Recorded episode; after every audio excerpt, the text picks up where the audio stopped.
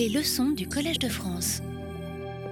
Bon, bien écoutez, bonjour à toutes et à tous. Je vous propose euh, de commencer ce cinquième cours. cinquième cours au cours duquel nous allons maintenant euh, mettre, euh, considérer la motilité cellulaire dans son contexte naturel qui est le fait que les cellules en fait, se déplacent dans un environnement qu'elles cherchent à décoder afin euh, d'atteindre un environnement qui soit euh, favorable et corresponde à une fonction euh, physiologique particulière. Donc c'est un domaine riche qui, j'en avais parlé, j'avais introduit le sujet dans mon cours d'introduction qu'on appelle le, le tactisme, c'est-à-dire le fait de s'orienter dans un environnement et qui se décline de plusieurs façons. On peut s'orienter dans un environnement chimique, on peut s'orienter dans un environnement mécanique, et euh, il y a aussi d'autres formes de tactisme qui correspondent à un décodage de l'environnement en termes de euh, champs euh, magnétiques, champs électriques, la lumière également. Et j'ai décidé de consacrer en fait ces cours sur principalement le chimiotactisme et le tactisme d'origine mécanique. Alors initialement, j'avais prévu un cours sur le chimiotactisme et un cours sur le mécanotactisme.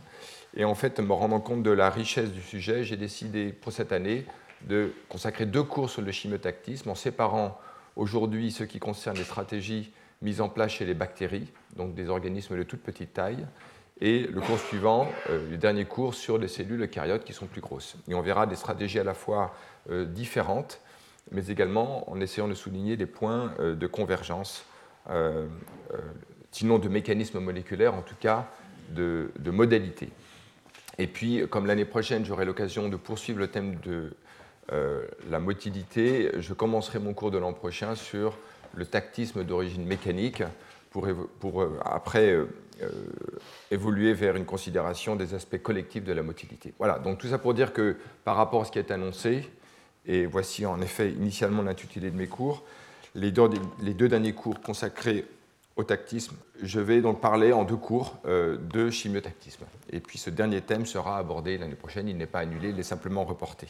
Alors, comme je vous le disais, et pour l'illustrer, la motilité cellulaire euh, répond en fait à des exigences fonctionnelles, physiologiques, euh, selon lesquelles les cellules se déplacent. Alors, en premier lieu, pour accéder à des sources d'énergie plus favorables,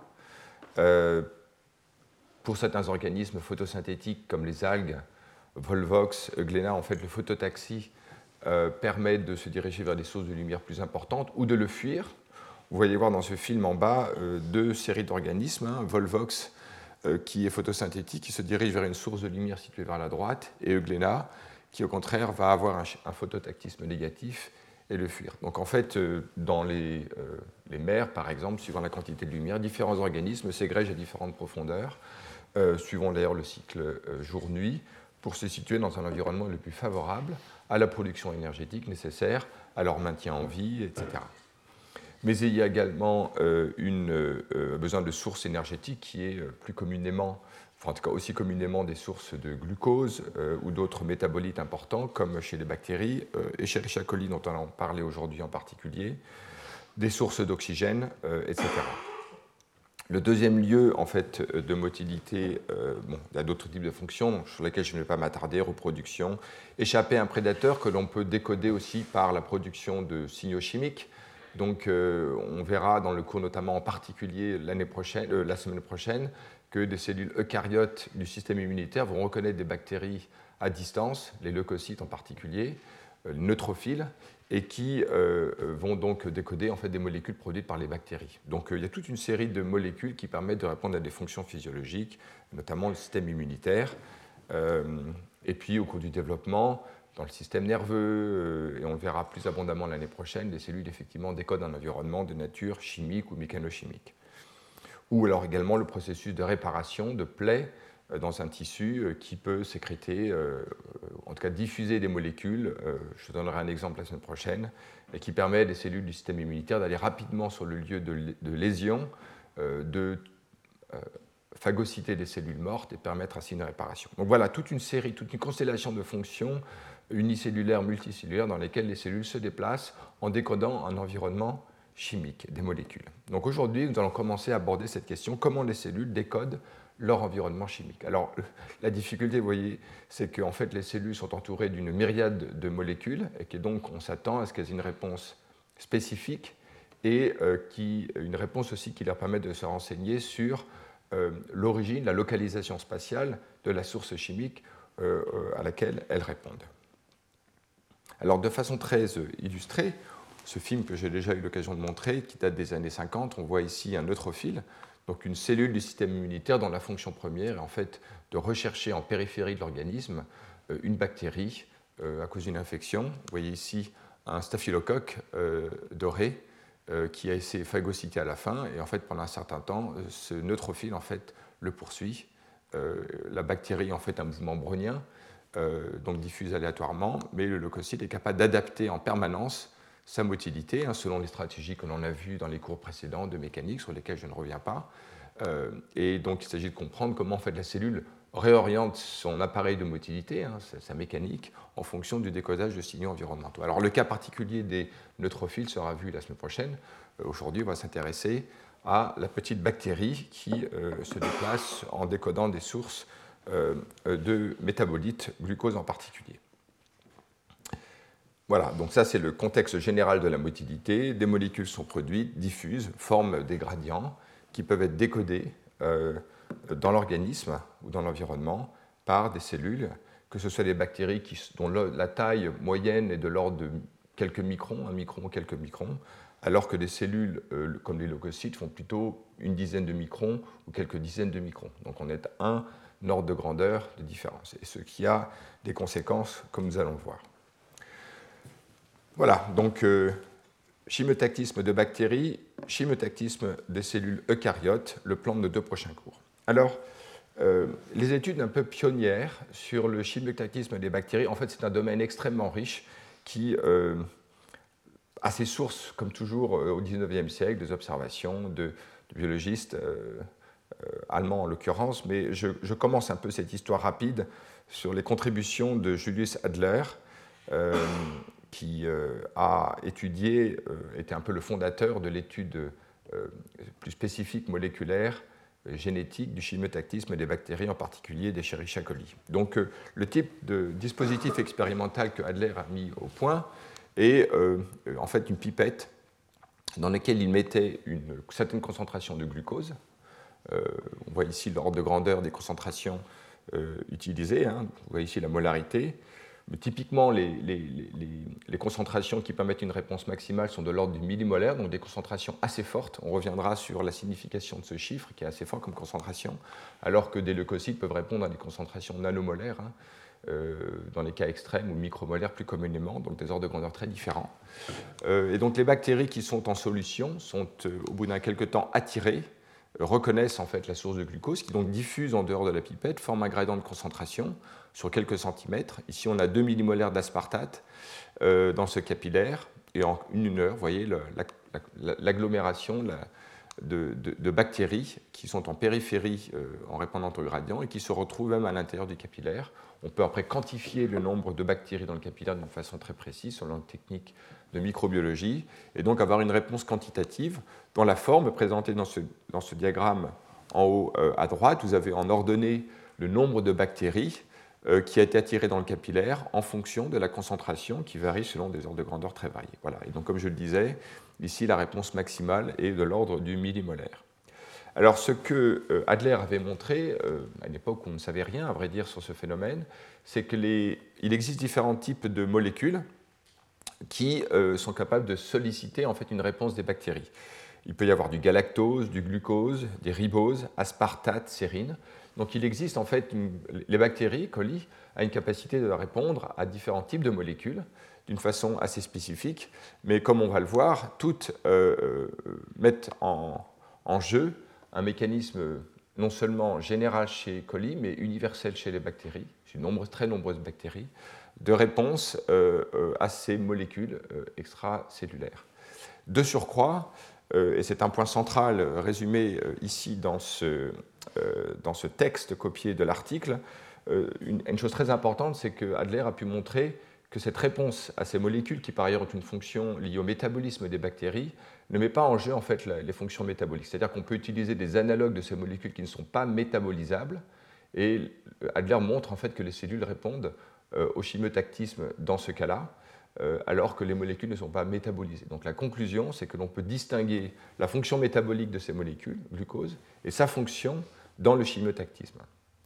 Donc ceci a donc été le point de départ d'une étude du chimiotactisme. À vrai dire, on peut dire que Adler est le fondateur de la génétique moléculaire et de tout ce dont je vais vous raconter maintenant euh, dans ce cours sur le chimiotactisme des bactéries. Alors, une façon, un autre article important donc, qui illustre la puissance de la progénétique, comme souvent, hein, euh, euh, avant qu'on puisse même cloner et identifier les molécules, on utilise les, ressorts de la génétique moléculaire. Et dans les années 60, année comme vous le savez très importante, hein, le début des années 60, c'est euh, les articles fondateurs de Jacob et Monod sur l'opéron lactose, euh, toute la régulation génétique chez Escherichia coli. Donc un peu plus tard, en 1969, euh, Adler et ses collègues utilisent un dispositif expérimental simple. En fait, ils mettent dans une boîte à pétri une solution de bactéries, enfin plutôt au centre de, ce milieu de culture euh, riche en milieu peptidique et donc riche en acides aminés, ils mettent une petite goutte d'une solution euh, de, bactéries et voient en 24 heures comment cette population, bah, si elle va se développer ou non. Alors si elle se développe, on voit une espèce de zone très large qui euh, représente le fait que des bactéries se sont multipliées, ont trouvé de l'énergie et ont pu, ont pu migrer en périphérie et couper une zone large du milieu de culture. Ça, ce sont des bactéries contrôle. et d'ailleurs, cette type de motilité euh, collective chez les bactéries, dont je parlerai, je pense, l'année prochaine, ou c'est ça l'année prochaine, on appelle swarming, c'est en fait une espèce de migration collective, qui n'est pas tout à fait la motilité individuelle, mais qui euh, est néanmoins associée. Et il observait donc des bactéries mutantes qui euh, n'ont pas ce type de comportement, qui restent en fait concentrées au centre donc, de la boîte de culture, et ce sont donc ce genre de bactéries qu'il appelle de façon très simple non chimotactiques. Or, les analyses génétiques, et notamment l'étude en groupe de complémentation, qui, comme vous le savez, est une méthode qui permet de voir s'il existe des gènes ou des allèles qui sont distincts les uns des autres, qui appartiennent à ce qu'on appelle des groupes de complémentation, identifie différents groupes de complémentation qu'il appelle qui pour chimiotactis, CHE, qui A, qui B, C, etc. Donc on va avoir un certain nombre de gènes qui s'appellent qui A, qui B, qui C, qui B, on le verra plus tard, qui trouvent leur origine dans ce type de crible génétique et le point important, c'est qu'il identifie trois classes de mutants non chimiotactiques. Les premiers, et à la lumière de ce que l'on a vu la dernière fois sur la nage des bactéries, sont tout à fait compréhensibles. Il s'agit de mutants FLA qui n'ont pas de flagelle. N'ayant pas de flagelle, ils ne peuvent pas se déplacer. Il existe d'autres mutants qui ont des flagelles, mais ces flagelles sont paralysés. Ne peuvent pas tourner. Ce sont, les des mutants dans les composants du stator et des moteurs qu'on a vu la dernière fois. Vous vous souvenez notamment des unités de stator, dont on a vu l'importance dans l'adaptation mécanique, mode A, mode B, sont, euh, appartiennent à ces, euh, forment différents groupes de complémentation dans ces classes fonctionnelles. Mais le point le plus important euh, pour aujourd'hui, c'est en dehors de ces mutants qui ne sont pas capables de se déplacer, ce sont des bactéries qui ont des flagelles, qui savent les faire tourner, qui sont donc tout à fait compétents d'un point de vue de la mécanique de la nage, mais qui sont incapables de répondre à la présence d'un gradient chimique euh, de glucose en particulier. Et donc, ce sont ces mutants-là qu'il appelle plus spécifiquement les mutants du chimiotactisme au sens strict. Voilà. Et c'est eux qui vont nous intéresser aujourd'hui, parce que l'on cherche à comprendre comment une bactérie disposant de flagelles, de moteurs et de toute la mécanique associée peut répondre à la présence d'un gradient chimique. Alors vous voyez ici une image qui d'ailleurs montre comment l'un de ces mutants est flagellé, euh, et euh, tout à fait normalement. Il existe des caractéristiques très fondamentales du chimiotactisme que je voudrais rappeler, qui valent pour les bactéries, mais qui sont également vraies pour les cellules eucaryotes. Euh, la première, c'est, j'en ai déjà parlé rapidement, c'est la spécificité. En fait, effectivement, une cellule répond de façon spécifique à telle ou telle molécule. J'ai précisé euh, la capacité d'être attirée par une source de glucose, mais il existe des molécules qui ont une fonction répulsive. Des bactéries ne vont pas, en fait, euh, vont, non seulement ne pas répondre à une molécule, vont même le fuir. Donc il y a un, chimiotactisme des chimio-attractants ou chemo-repellent, comme on dit en anglais. La deuxième fonction générale, c'est le fait que ces, bactéries en fait sont capables de décoder ces molécules à leur surface. En fait, c'est la surface de la cellule, de la bactérie, par la présence de récepteurs, on va le voir, qui permet le décodage de l'environnement. Et le troisième et le plus important est que les bactéries ne répondent pas à une différence de concentration, mais au rapport de concentration entre l'environnement et un autre. Donc il y a une fonction ratiométrique qui en fait reflète le fait que la cellule détecte un gradient. Et on va voir de quelle manière. Alors, il est toujours intéressant d'essayer de faire un petit calcul qui permet de, euh, de, voir ce qui se passe quand on est une bactérie qui fait un micron ou deux microns, comme une bactérie Escherichia coli. Donc la cellule faisant à peu près 2 microns, les dispositifs expérimentaux dont j'ai parlé forment des gradients à la sortie d'un capillaire qui euh, s'étend de 1, millimolaire à l'intérieur du capillaire jusqu'à 0, donc le niveau de concentration de base, euh, à à peu près 2 cm du capillaire. Donc on a un gradient qui est de l'ordre d'une fraction de micron par, euh, de micromolaire par micron. Et si on a une bactérie qui fait 2 microns dans ce gradient, en fait, cela nécessite que la bactérie soit capable de détecter une différence de concentration de l'ordre de 10,4% entre, disons, l'avant et l'arrière de cette bactérie. Euh, ce qui est un chiffre extrêmement faible. Et même si l'on va voir plus tard que la bactérie dispose d'un système extrêmement sensible, capable d'amplifier en fait et de détecter une différence d'occupation des récepteurs très très faible, euh, il paraît invraisemblable que fait une bactérie puisse décoder un tel gradient entre ces deux bords. Et de fait, elle ne le fait pas.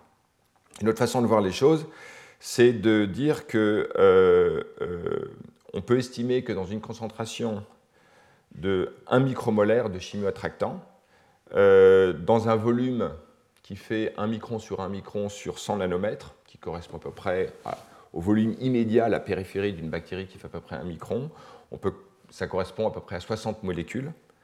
Et donc les fluctuations stochastiques autour de là seraient de l'ordre de la racine carrée de 60. Donc en fait, on voit bien que le système est à de très petits nombres avec de grandes fluctuations. Et néanmoins, on sait que les bactéries ont une réponse extrêmement robuste, extrêmement rapide. Et donc, ce n'est pas pour dire que cela disqualifie d'emblée un processus de détection spatiale, mais pour dire qu'elle le rend quand même très improbable, à la lumière de ces petits calculs, calculs qui sont d'ailleurs euh, mentionnés dans cet article, sur lequel je vais revenir tout à l'heure, de Daniel Kochland dans les années début 70. Alors, euh, il existe en principe deux classes générales de mécanismes de chimiotactisme. Le premier est euh, une détection d'un gradient spatial, par laquelle la cellule va en fait comparer euh, l'activation d'un récepteur à son avant et à son arrière par rapport au gradient, et en fonction de cette différence d'activité, pouvoir se polariser et répondre, comme on l'a vu, en termes de sa mécanique.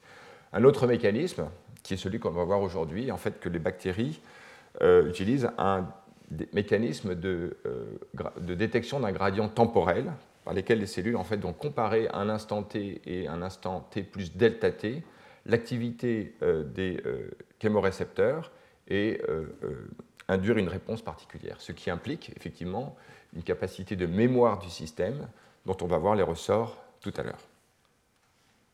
Alors pour faire court, les cellules bactériennes utilisent un gradient temporel et des cellules plus grosses, des cellules eucaryotes, utilisent un gradient spatial. On verra ça plus tard. Alors, les expériences fondatrices qui ont euh, indiqué que les bactéries étaient, semble-t-il, capables de répondre à un gradient temporel reviennent à, alors à deux articles, mais en particulier celui-ci en 1972. Deux articles importants ont été publiés en 1972 et je vais venir sur l'un et sur l'autre. Le premier, euh, en fait, utilise une bactérie qui s'appelle, que vous connaissez, hein, la salmonelle, Salmonella tifumorium du laboratoire de Daniel Kochland. Et euh, le dispositif expérimental euh, mis en place par cette équipe consiste à euh, présenter donc des bactéries de salmonelle dans une enceinte qu'on peut observer au microscope et d'apporter extrêmement rapidement une nouvelle concentration de, de, molécules attractives, de sérine par exemple, et de le faire de telle sorte qu'effectivement, euh, euh, malgré les turbulences, le milieu soit suffisamment mélangé et suffisamment apporté, apporté suffisamment rapidement par un système de microfluidique que les bactéries, en fait, euh, n'ont pas de gradient spatial, mais soient instantanément, c'est-à-dire dans l'ordre de la milliseconde, exposées à un gradient, à une concentration nouvelle. Alors, dans l'expérience contrôle, les bactéries sont exposé à un nouveau milieu de même concentration. Donc delta C égale 0. Delta C correspond à la variation de concentration dans le temps. D'accord? Et on voit ici une espèce d'image stroboscopique où on voit une projection temporelle des positions des bactéries à différents instants et on voit qu'elles forment des trajectoires. Donc la bactérie est ici, euh, dans l'intervalle de temps considéré, une trajectoire, euh, comme vous, le voyez ici, euh, qui est caractéristique de son, comportement. Et dans différentes concentrations ambiantes de sérine, qui varient entre 0, 0,01 et 1 millimolaire, on peut voir les, vitesses caractéristiques de ces bactéries qui sont de l'ordre d'une vingtaine à une trentaine de microns par seconde. Vous voyez ici les valeurs dans les expériences répétées, les valeurs moyennes, 28, 27, 28. Donc le premier point, c'est que les bactéries ont une vitesse moyenne semblable, quelle que soit la concentration, avec deux ordres de grandeur, enfin des, variations de concentration importantes. Euh, et donc ça, c'est la situation, euh, si vous voulez, contrôle. Maintenant, on va exposer les bactéries à une concentration plus importante et après moins importante euh, de sérine, et on va voir ce que cela induit en termes de modification de son comportement. Donc, on va, donc premier, c'est un gradient euh, spatial, euh, pardon, temporel positif. La concentration va passer de 0 à 0,76 euh, millimolaire en à peu près 200 millisecondes, d'après les estimations que les auteurs font. Et on voit que, alors les auteurs étudient la réponse quasi instantanée dans les secondes qui suivent de la bactérie et ils observent très rapidement que les bactéries, voyez, ont une trajectoire qui est beaucoup plus longue que dans l'expérience contrôle. Euh, ce qu'on appelle les runs, dont je vous ai parlé, sont plus longs. Euh, et euh, ce qui veut dire que la fréquence de changement d'orientation, de, tumbling, a été est baissée, cette fréquence. Au bout de quelques temps, et on reviendra plus tard beaucoup plus en détail, les cellules retournent à un comportement initial, elles se sont adaptées à leur nouvel environnement, cela prend quelques minutes lorsque le gradient temporel est positif. L'expérience inverse est un gradient temporel négatif. Les cellules passent de la concentration de 1 millimolaire où elles, elles s'étaient adaptées, donc elles avaient une motilité comme dans l'expérience contrôle. Et à ce moment-là, on baisse la concentration à 0,24 millimolaire en à peu près 200 millisecondes, et l'on observe, par rapport à leur comportement initial, qu'elles ont à ce moment-là des trajectoires plus courtes, des runs plus courts, euh, et Là, l'adaptation est beaucoup plus rapide. En à peu près 12 secondes, les cellules retournent à un état euh, initial euh, comme ici. Donc, ceci a conduit les auteurs à, conclure que les bactéries en fait, décodent une variation temporelle de leur concentration.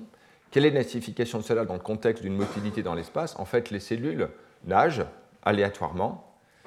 Elles repèrent une variation temporelle de la concentration ambiante et euh, ces variations temporelles de la concentration ambiante sont directement corrélées à une évolution dans leur espace, qu'elles décodent grâce à la détection d'un gradient temporel. Alors on va voir effectivement comment les cellules décodent ce gradient temporel. Nous y viendrons à la fin de ce cours. Avant de pouvoir faire cela, j'ai un certain nombre de choses à vous expliquer sur le mécanisme de détection du signal, ses caractéristiques fondamentales de manière quantitative. Et donc on, finira par la compréhension des modalités selon lesquelles les cellules décode ce gradient temporel. Mais voilà un article qui, en 1972, a déjà proposé cette notion euh, très, très novatrice et qui trouvera une explication profonde, disons, dans les années 90, 80-90. Alors, un autre article important euh, publié la même année, en 1972, euh, est donc de Howard Berg, dont on a déjà parlé, qui a fait en fait l'essentiel des travaux sur colis sur le chimiotactisme, et qui avait mis en place euh, en 1971, donc il y a 50 ans, euh, l'année de ma naissance, un dispositif assez euh, remarquable qui, lui permettait de suivre en direct la position de bactéries. Alors une bactérie, ça fait donc un micron, ça nage en l'ordre de 20 microns secondes. Quand on les observe au microscope, même à 1 x 20, un objectif x 20, la bactérie, en fait, elle disparaît très rapidement du champ visuel, donc on ne peut pas la suivre. Il a mis en place un système très astucieux euh, de suivi des positions en X, Y et en Z, donc en trois dimensions de la bactérie, avec un mécanisme de feedback qui lui permet d'ajuster la position de la platine en X, Y, Z, et donc de pouvoir suivre au cours du temps la bactérie qui nage dans son environnement, euh, et elle est immobile au centre du champ d'observation de l'objectif 20X. D'accord? Donc euh, c'est assez remarquable, parce que ça a été fait quand même il y a assez longtemps, sans ordinateur, mais c'est ou en tout cas avec un système rudimentaire électronique, mais et qui basait en fait sur la comparaison de signaux qui étaient séparés en x, y et z, et toute variation entre les positions x à gauche et à droite, y en haut et en bas, et z sur le plan focal, lui permettait en fait de décoder en fait un mouvement de la bactérie et par un mécanisme de feedback d'ajuster la position de la platine pour remettre la bactérie au centre. Et cela a été fait assez rapidement pour que, à son vitesse de déplacement, la bactérie soit comme flottant dans son environnement. On voit ici donc la description qu'en fait Wartberg. The scenes through the binocular is extraordinary. The bacterium being tracked seems to be stuck to the center of the field, turning this way and that, trying to free itself, while the other bacteria drift in and out of focus. Donc en fait, c'est sur cette base-là que euh, Howard Berg, en 1972, publie un article qui détaille de façon très précise la statistique euh, d'évolution d'une bactérie en termes de runs and tumbles en fonction de la concentration ambiante euh, de molécules. Alors, donc voilà cet article, hein, publié conjointement avec l'article de Kochland sur Salmonella. On voit que le focus est un tout petit peu différent. Il ne parle pas de gradient temporel, mais caractérise en fait l'évolution dans un gradient spatial. Gradient spatial, gradient temporel, en fait, sont corrélés l'un à l'autre d'une façon euh, assez fondamentale, nous le verrons plus tard. Alors à gauche, vous avez des trajectoires typiques, alors maintenant en deux dimensions, on ne voit pas le suivi en trois dimensions, euh, de bactéries. Et à droite, vous avez euh, l'exemple de trajectoires de bactéries qui ne sont pas capables de chimiotactisme, hein, qui ont des flagelles, qui peuvent se déplacer comme on le voit, mais qui ne sont pas capables de décoder l'environnement. Alors, euh, ce que l'on voit, c'est que dans, une bactérie contrôle, il y a une succession de mouvements, puis de changements de direction, apparemment aléatoires. Donc, cela donne l'impression d'un mouvement euh, purement euh, d'une marche aléatoire. Là, la concentration ne change pas, elle est uniforme dans l'espace. ici, on a une trajectoire qui semble un peu aléatoire, mais sans changement de direction net, avec des courbures qui reflètent en fait, la diffusion en rotation de la bactérie euh, au cours du temps.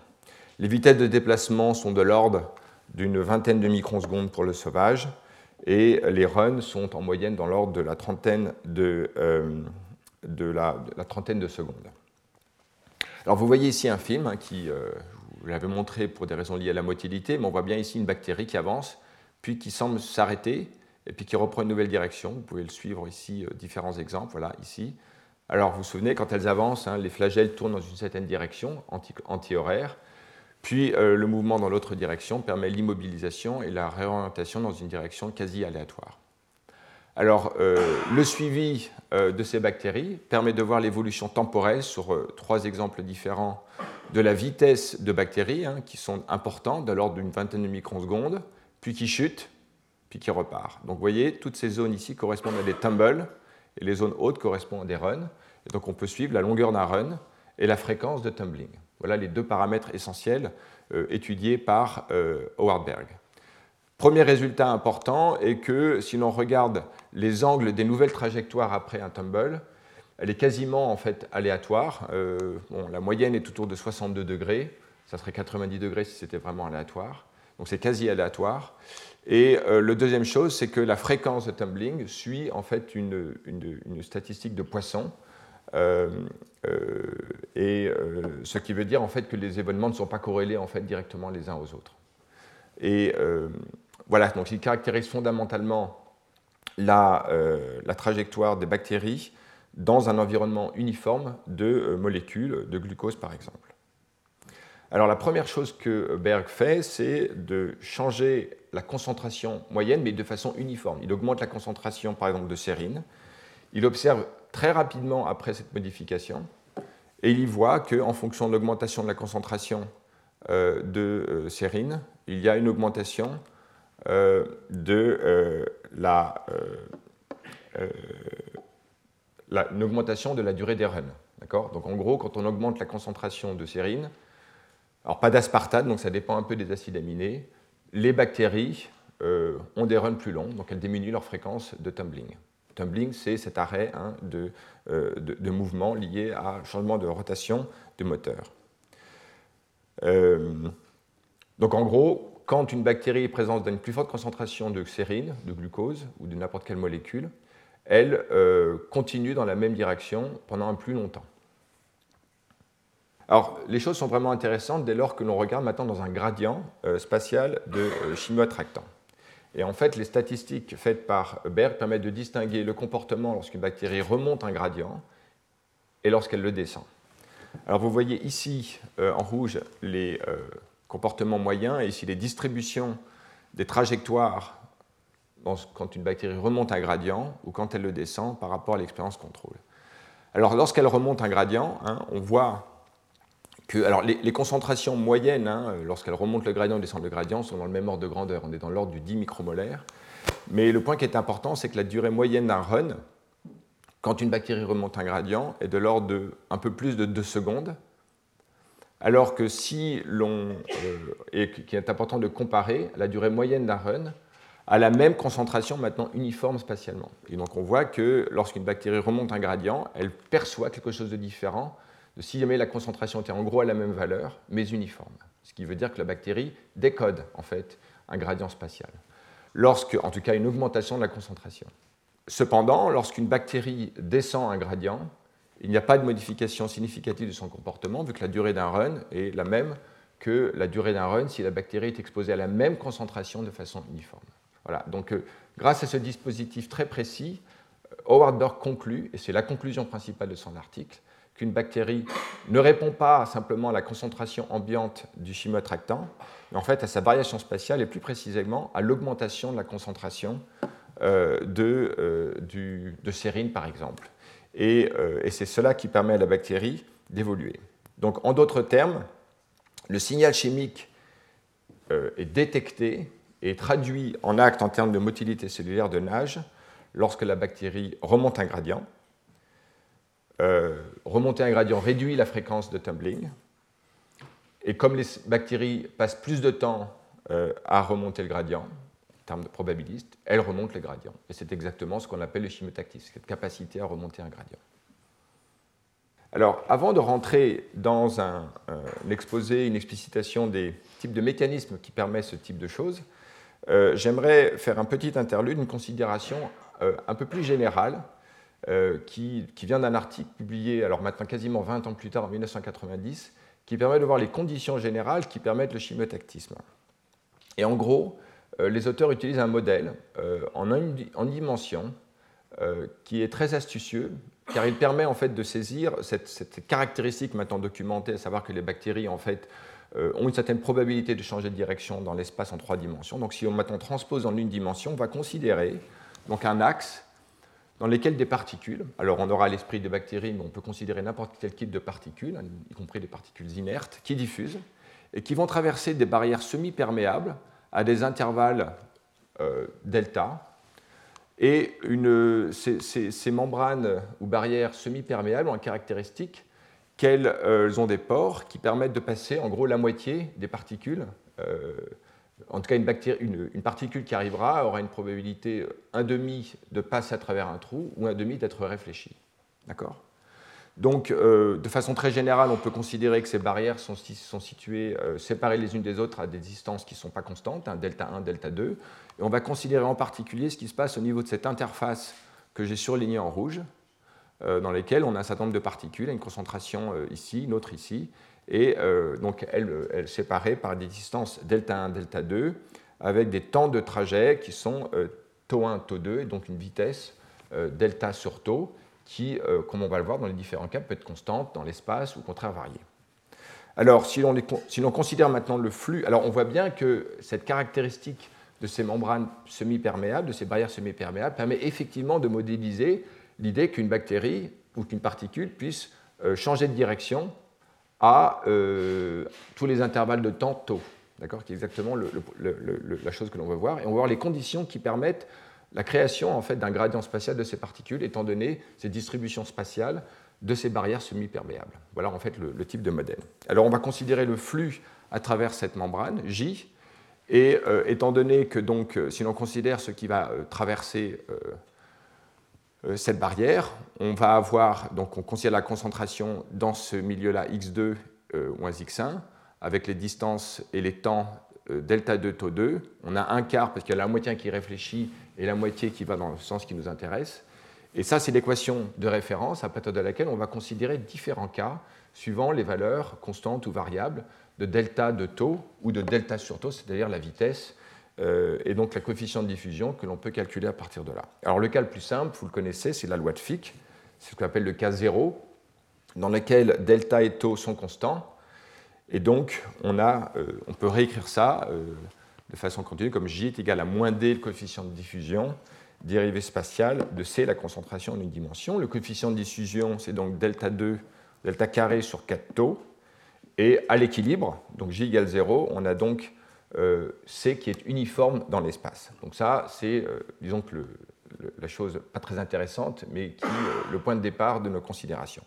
Ce qui nous intéresse, c'est de voir maintenant quelles sont les conditions euh, de variation spatiale de taux delta et la diffusion, de la vitesse, pardon, delta sur taux, et, quelles sont les, et dans quelles considérations, dans quel cas peut-on avoir un gradient spatial de C, c'est-à-dire une distribution non uniforme. Alors C, si jamais ce ne sont pas des particules mais des bactéries, on voit bien que l'on peut essayer de voir dans quelles conditions va-t-on avoir un gradient de bactéries, et donc en gros quelque chose qui s'apparente à un chimiotactisme.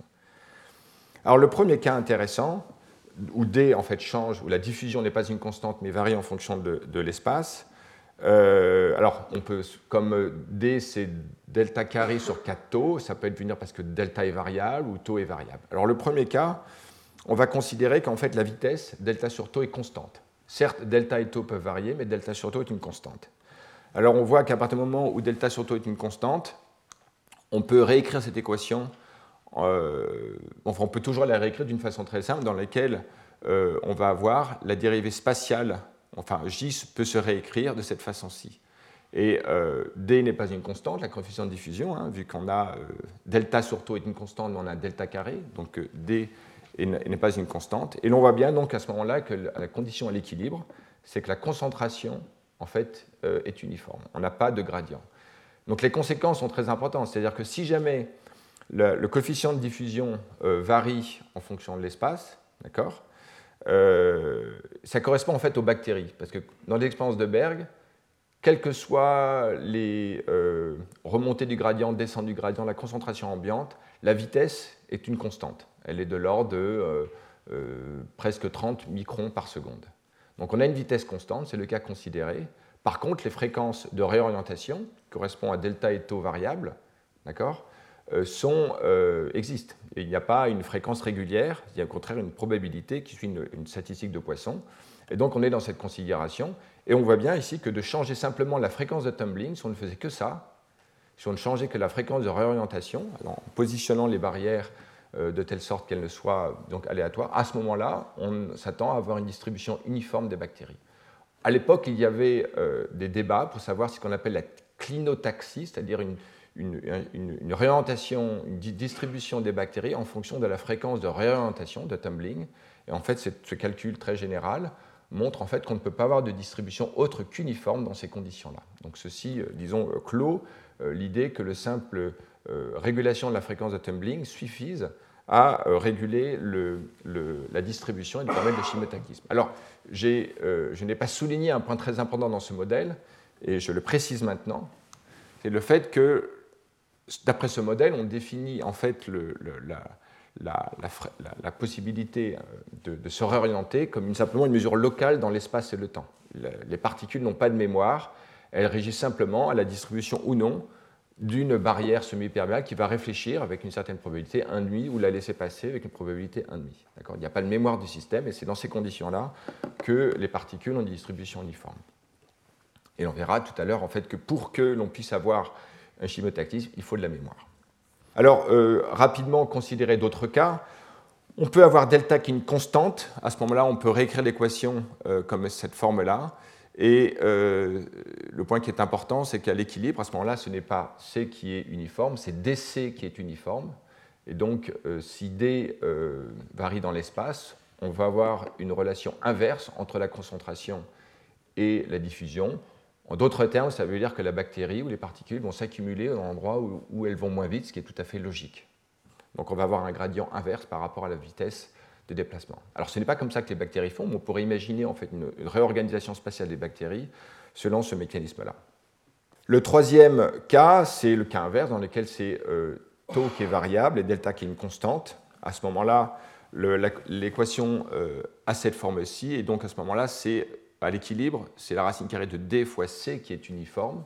Et donc on a encore qualitativement l'idée que la concentration est inversement proportionnelle, alors pas tout à fait à d, la racine carrée de d. Donc on a encore le cas dans lequel la particule ou les bactéries se concentrent dans l'endroit où elles ont une vitesse moindre, euh, d'une façon moins forte que dans le cas précédent, mais qualitativement on a le même type de, réponse euh, du système.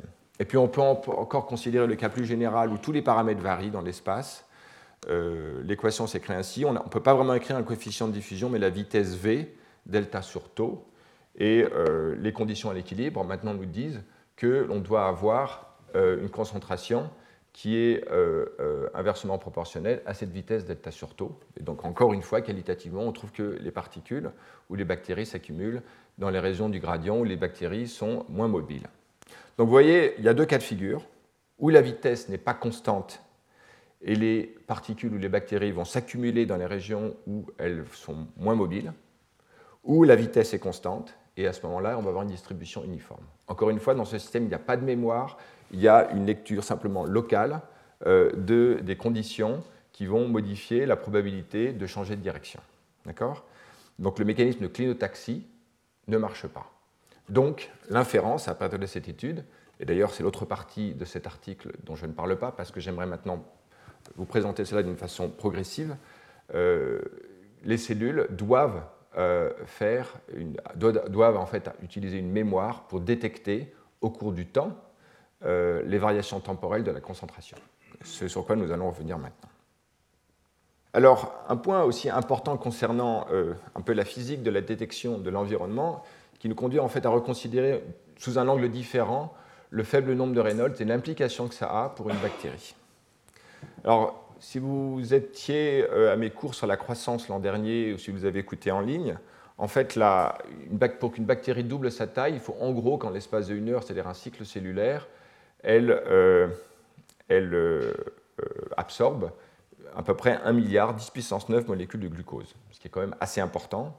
Donc c'est important pour la bactérie d'être dans un environnement riche en glucose, sinon elle ne va pas pouvoir se diviser. Et donc, comment, quelle est la meilleure stratégie en fait, pour euh, obtenir, pour détecter cette concentration optimale?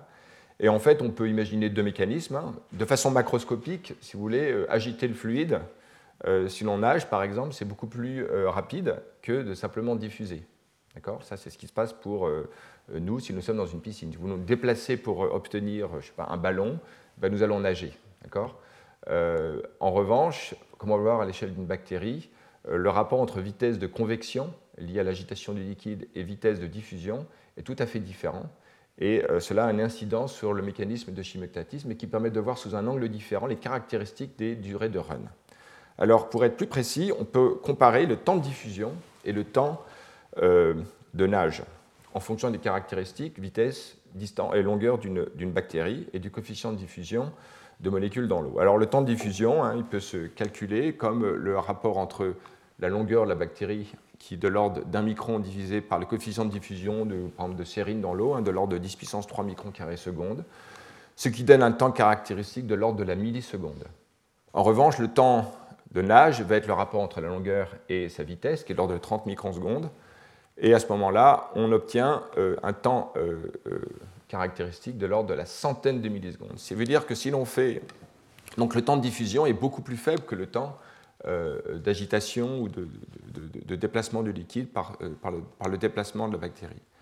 Et donc on peut définir ce qu'on appelle un nombre sans dimension, le, le, nombre de Peclet, qui est le rapport entre ces deux temps caractéristiques, et qui peut donc s'écrire comme LV sur D, L la longueur, V la vitesse et D le coefficient de diffusion. Et l'ordre de grandeur du nombre de Peclet pour une bactérie, c'est 10 moins 2.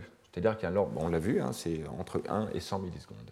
Donc en gros, une bactérie qui est dans, son milieu, en raison euh, de euh, sa faible vitesse, euh, de sa faible taille et de l'importance du coefficient de diffusion dans l'eau, en fait, plutôt que d'aller rechercher rapidement les molécules qui l'intéressent le plus autour d'elle en se déplaçant, elle attend simplement par diffusion, et ce sera le mécanisme le plus rapide en fait pour avoir une lecture dans l'environnement. La diffusion fait le travail. Une métaphore simple, c'est que si vous faites la vaisselle et que vous mettez une assiette dans l'eau, on sait qu'on a besoin d'agiter pour la nettoyer.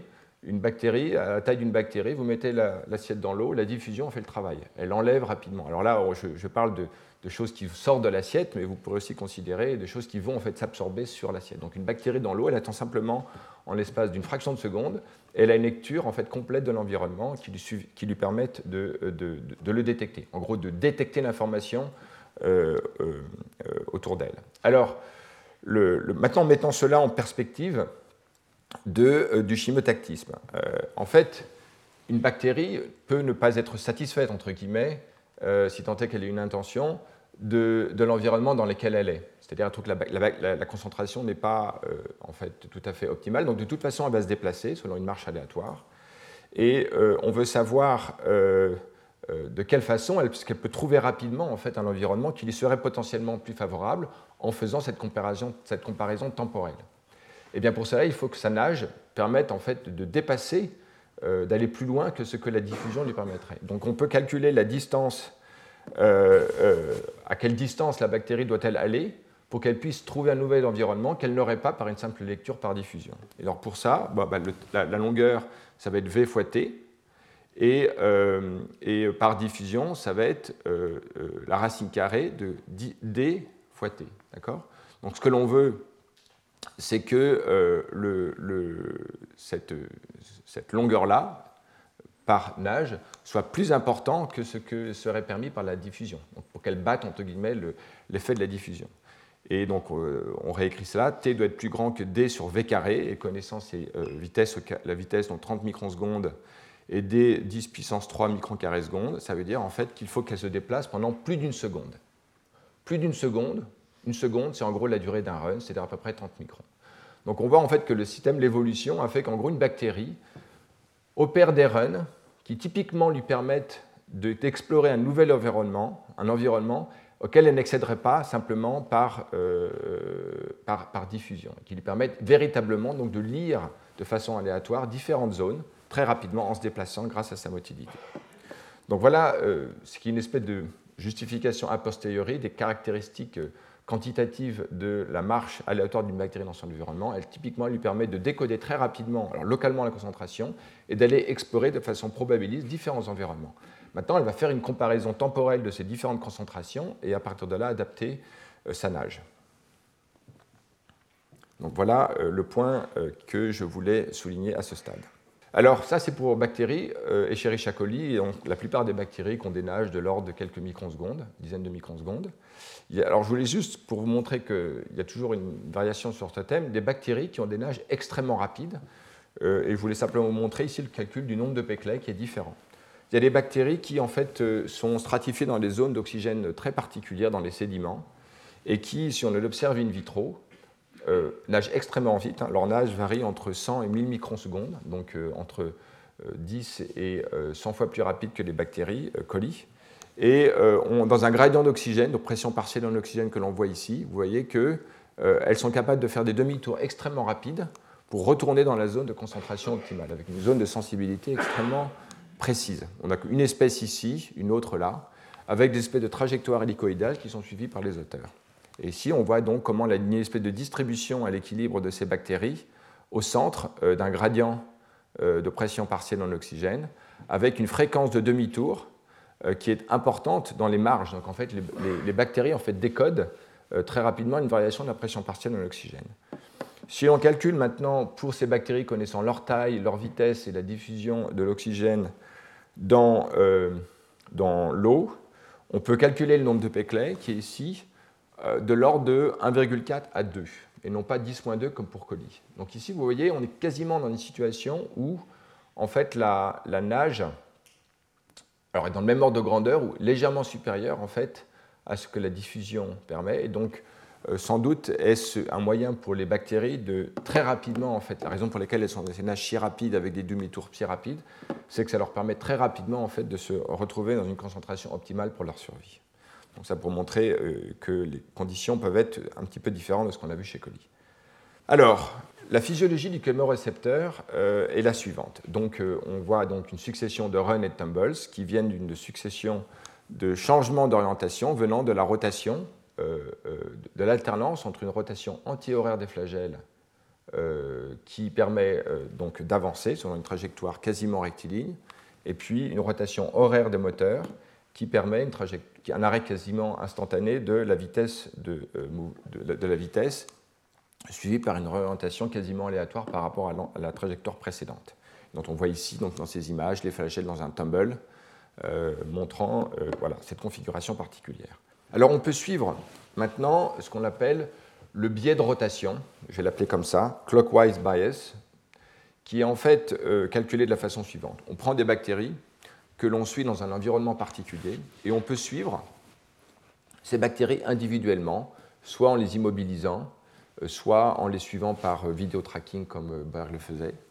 Et on peut suivre donc si les flagelles sont comme ça, on est en position clockwise, et si jamais ils sont en faisceau, en position anti-clockwise. Et donc on peut pour une bactérie suivre la succession temporelle de ces deux configurations auxquelles on va donner ainsi 1 pour counterclockwise et 0 pour horaire.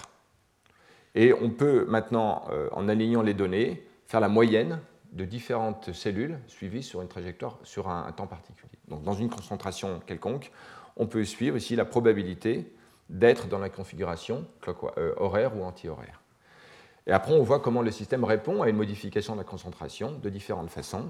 Un exemple ici, c'est qu'on donne une impulsion rapide de chimioattractant pendant 100 millisecondes et on voit comment, euh, en moyenne, les bactéries répondent. Donc là, on va voir un certain nombre de données qui montrent euh, ces statistiques, hein, le, biais de rotation, euh, qui correspond à la, réponse moyenne d'un ensemble de cellules à un environnement particulier, en alignant euh, les cellules si jamais on fait une impulsion ou si jamais on fait une marche d'augmentation de la concentration. Alors précisément, on peut maintenant regarder la statistique moyenne de réponse d'un ensemble de cellules, de bactéries, à une augmentation soudaine de la concentration par exemple de sérine, comme on peut le voir ici, et on voit que le, biais de rotation, hein, qui est de l'ordre de 0,70, euh, augmente.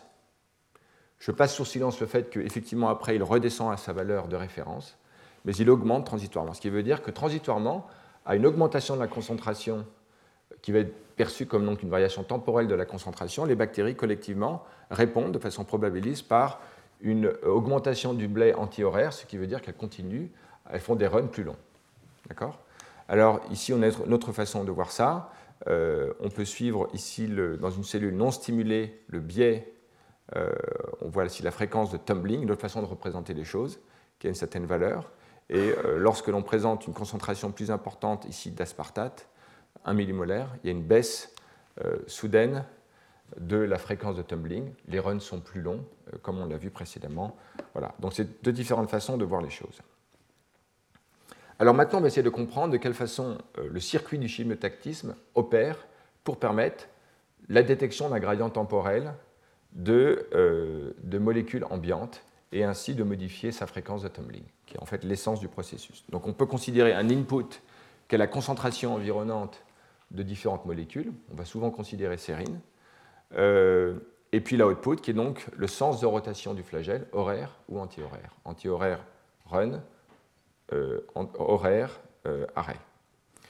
Et on va le faire par étapes parce que, à vrai dire, je suis obligé de rentrer dans un certain nombre de molécules, mais euh, j'aimerais de le faire progressif pour ne pas vous perdre. En fait, il y en aura quand même globalement assez peu, mais j'aimerais vous, en fait, vous présenter la logique du système qui est vraiment le plus important. Alors précisément, euh, en oubliant cette boîte noire au milieu, on peut simplement considérer que ce qui couple l'input et l'output, c'est une molécule de chimiotactique qui s'appelle KY ou qui Y. Qui Y, je veux dire, c'est quand même plus simple.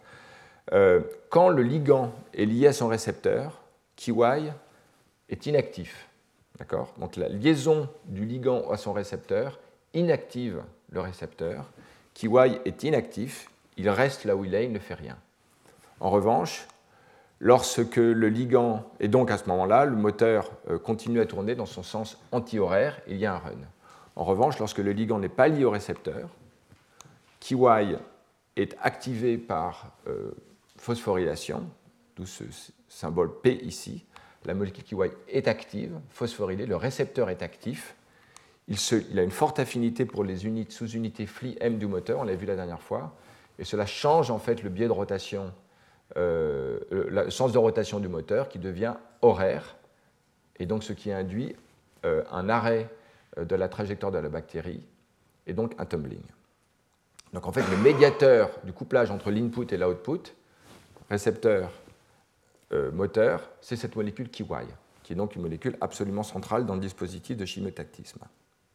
Alors justement, pour repréciser les choses dans le contexte du cours précédent, vous vous souvenez que la rotation du moteur est entraînée par des unités de stator qui utilisent le gradient, l'énergie libre d'un gradient de protons, dans le cas de colis, et euh, les changements de conformation de euh, ces sous-unités en jaune du stator font tourner euh, le moteur dans un sens anti-horaire. La liaison de KY, cette molécule médiatrice venant du récepteur et qui décode en fait la concentration ambiante de ligand, induit un changement de conformation lié à une transition allostérique dans les molécules qui fait qu'au lieu d'être à l'extérieur de la roue du rotor, elle se retrouve à l'intérieur et donc sa rotation intrinsèque de ces stators en fait, vont changer en fait, la rotation de euh, la sous-unité en bleu du, rotor. Donc c'est une transition allostérique qui change une conformation et fait en gros changer le, le, couplage de ces engrenages, ce qui est assez remarquable.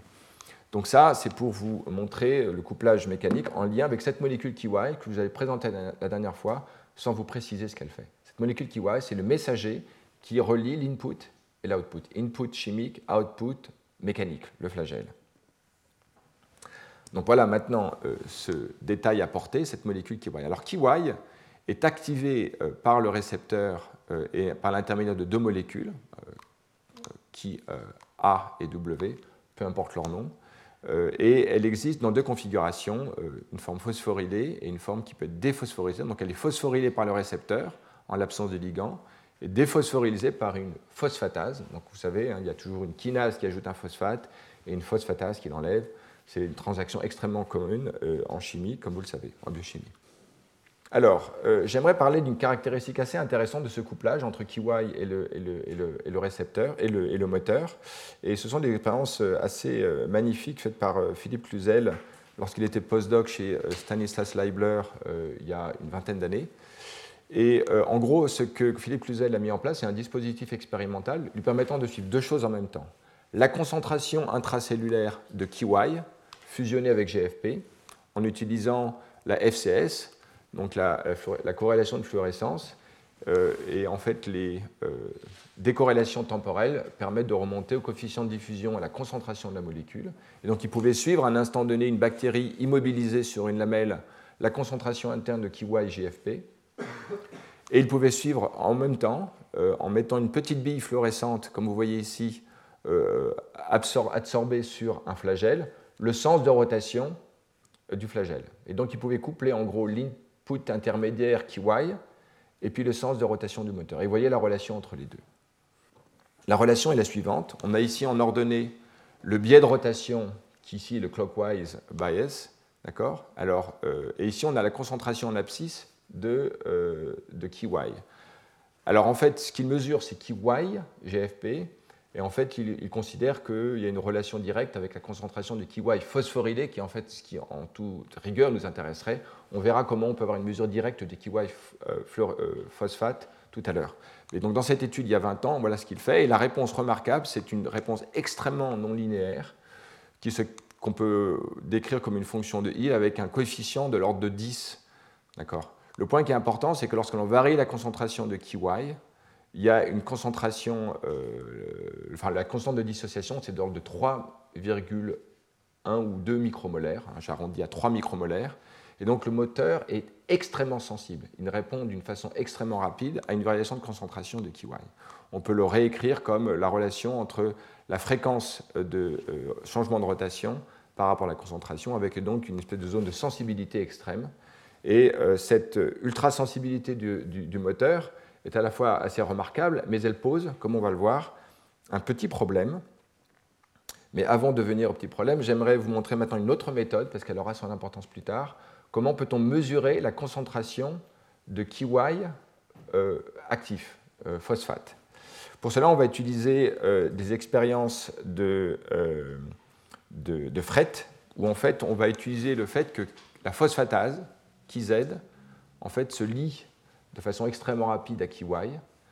Euh, et euh, si les deux sont fusionnés respectivement à CFP et YFP, la proximité entre ces deux molécules va induire du fret entre les deux qui peut se mesurer. Et donc on peut avoir une mesure du fret qui soit un indicateur direct de l'importance de l'association entre KZ et KY. Et comme le, à l'état stationnaire, le taux de phosphorylation et de déphosphorylation de KY sont égaux, l'activité du récepteur est directement corrélée dans le temps à la concentration de du complexe KY-KZ. Donc en fait, on a un indicateur indirect de l'activité du récepteur en suivant euh, euh, l'association entre KY et KZ et donc euh, et, dans le dispositif expérimental la mesure de fret. Alors ça ressemble à ça lorsqu'on fait expérience. C'est assez magnifique. Donc on a ici la mesure du fret. Quand vous voyez fret, vous vous dites activité du récepteur. Hein. Et euh, lorsque l'on ajoute un attractant, par exemple de la sérine, il y a une baisse du fret. Baisse du fret est égale à baisse de concentration de KY, donc inactivation du récepteur. C'est exactement ce que je vous ai dit tout à l'heure. On a cette baisse rapide qui se produit en à peu près, de l'ordre de grandeur d'une seconde. Et comme on va voir plus tard, il y a euh, après, dans un ordre de grandeur qui est plus long, de l'ordre de quelques minutes, une adaptation du système dans laquelle l'activité revient à sa valeur nominale. Lorsque le système est revenu à sa valeur nominale, on peut enlever d'ailleurs la molécule de sérine. D'accord? À ce moment-là, il y a exactement l'inverse, une augmentation transitoire de, euh, du fret qui correspond en fait à une euh, augmentation du récepteur, c'est normal, il y a moins de ligands. Et puis on peut faire des expériences inverses où maintenant on n'utilise pas un attractant mais un repellent, une molécule inhibitrice, et elle va avoir le même type de comportement mais à l'envers. D'accord? Donc en fait, quelle que soit la molécule, euh, il va y avoir le même type de réponse. Hein, la, liaison d'un attractant va baisser l'activité, puis le système en fait se revient à un état euh, de référence qu'on appelle un mécanisme d'adaptation. On va revenir plus tard. Alors le problème que pose l'ultrasensibilité euh, du moteur par rapport à la concentration de KY est le suivant. En fait, on a euh, donc une, une, réponse du moteur ultrasensible avec un KD de l'ordre de 3 micromolaires. Et pourtant, on sait par des mesures expérimentales que la concentration des KYP, en fait, elle varie d'une cellule à l'autre. Elle n'est pas du tout une constante et euh, à raison de variations génétiques entre bactéries. Elle varie aussi un peu en fonction des conditions d'exposition au stimulus, donc elle varie en fait en permanence. Et néanmoins, euh, une variation très faible en fait de cette concentration bah, amènerait le moteur à ne plus être capable de répondre. Néanmoins, il est capable de répondre. Donc on imagine que euh, donc la question de savoir comment le moteur s'adapte à une variation de la concentration de KY, étant donné qu'il est ultra sensible. Alors les auteurs, avaient, enfin des gens avaient imaginé qu'il y avait une espèce de feedback euh, euh, de l'activité du moteur sur l'activité kinase hein, qui active KY, et en fait ce n'est pas le cas. Euh, ce qui est beaucoup plus, comme on va le voir, ce qui se passe, c'est que le moteur adapte, s'adapte en changement son, sa, capacité de répondre à la concentration de KY. Et on va voir ça dans la diapositive suivante. Alors, pour tester expérimentalement la, la, réponse du moteur à ces variations de concentration, on va le mettre dans des conditions, euh, peu importe les motivations des auteurs à utiliser ce mutant Kibikiar, sur lequel je ne dis rien à ce stade. Simplement, sachez que ces molécules ne savent pas s'adapter, donc lorsqu'on les expose à un attractant, elles baissent leur activité, c'est normal, mais elles ne vont pas revenir à une valeur de référence, elles vont partiellement s'adapter, donc elles vont avoir une activité euh, basse, d'accord, qui correspond à une concentration de KY qui est plus faible. Et, euh, et donc on voit ici d'une autre façon, lorsqu'on mesure le fret entre KY et KZ, il y a une baisse, mais après la valeur reste stable. Donc en fait, les bactéries sont entraînées dans une situation où en fait KY est baissé artificiellement par une mutation génétique. Elles ont, elles ont une concentration plus basse. Normalement, si le moteur ne s'adapte pas, il ne peut plus répondre. Et donc on va voir comment en fait. Or, on sait que le moteur est capable de répondre. Donc que s'est-il passé dans le moteur qui lui permet de répondre à cette nouvelle concentration de KY qui est forcée par cette mutation génétique? D'accord? Voilà exactement euh, le sens de ce dispositif expérimental. Alors ce que l'on va voir, c'est que la baisse de la concentration de KY, P, comme je l'ai dit, induite par cette mutation qui empêche l'adaptation, euh, est compensée par une augmentation du nombre de sous-unités FLI-M, qui est en fait l'unité du moteur, qui est en fait le substrat auquel se lie euh, KYP qui permet la modification de sens de rotation du moteur.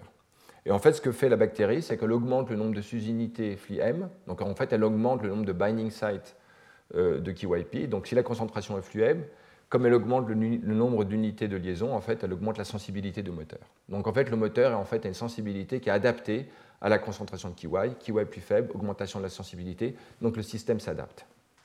Les expériences qui le montrent sont en fait très fines et jolies. Donc en fait, avant adaptation dans ce mutant, on voit la courbe de réponse en rouge, hein, en fait, qui correspond à ce que Philippe Cluzel avait montré. Mais néanmoins, après entraînement, c'est-à-dire après euh, stimulation de la bactérie et une adaptation partielle, donc une baisse de la concentration de KY, on voit en fait que le clockwise bias est légèrement shifté vers la gauche et les auteurs montrent que en fait euh, la zone, euh, enfin le C50, donc la concentration moyenne de KYP qui correspond à la moitié de l'activité du, système est passé de 3,1 micromolaires à 2,7 micromolaires. Cette différence est significative.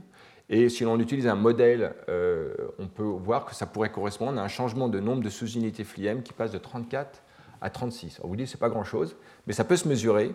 Et la suite de l'article consiste à mesurer en fait, le nombre de sous-unités de FLIEM euh, en réponse au système qui a été en fait, forcé à, baisser sa concentration de KY. On voit effectivement que euh, ce nombre de sous-unités augmente d'une façon tout à fait mesurable et conforme au modèle. Donc voilà en fait une, propriété euh, du système d'un moteur ultra sensible qui adapte euh, son fonctionnement à la concentration de KY et qui permet de toujours rester dans une zone de réponse euh, ultra sensible, quelle que soit la concentration ambiante de KY.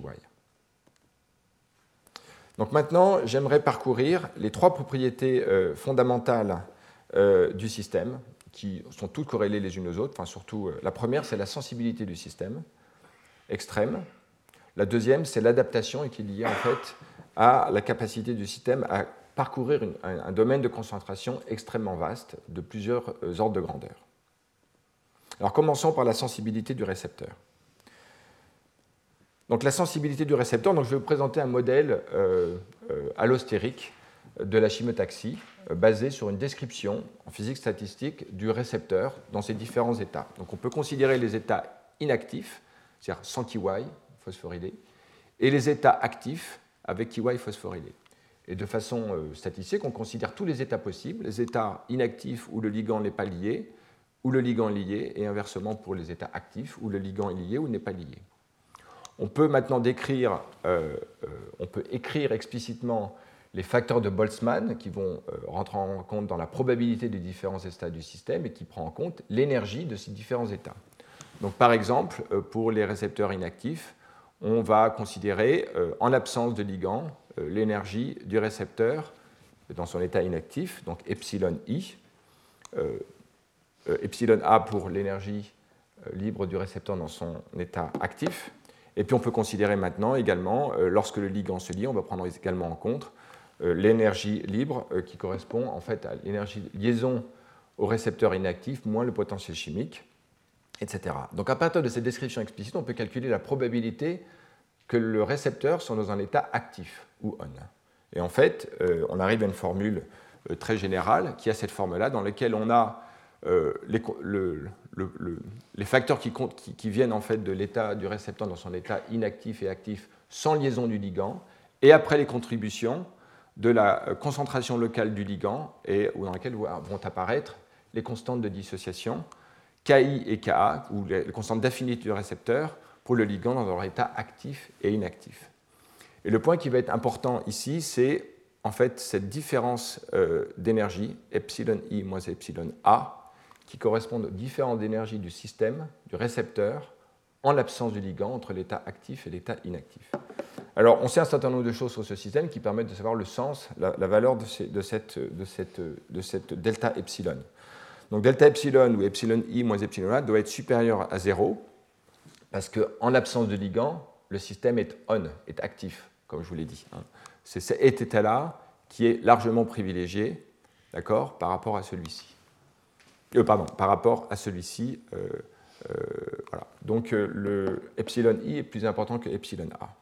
La deuxième chose, c'est que lorsque la concentration du ligand augmente, le récepteur dans son état inactif est favorisé, donc on a bien KI qui est inférieur à Ka.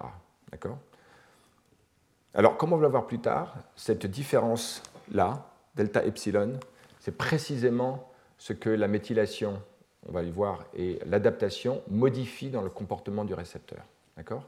Donc ici, euh, retenez cette formule, je la remonterai lorsque l'on verra le mécanisme d'adaptation. Alors, la forme que prend donc, cette probabilité d'activité en fonction de la concentration de euh, chimioattractants, donc en varicé, et pour des valeurs de KI, KA qui sont ici 10-6 molaires, 10-4 molaires. Et ici, on a une différence delta epsilon de 2 kt.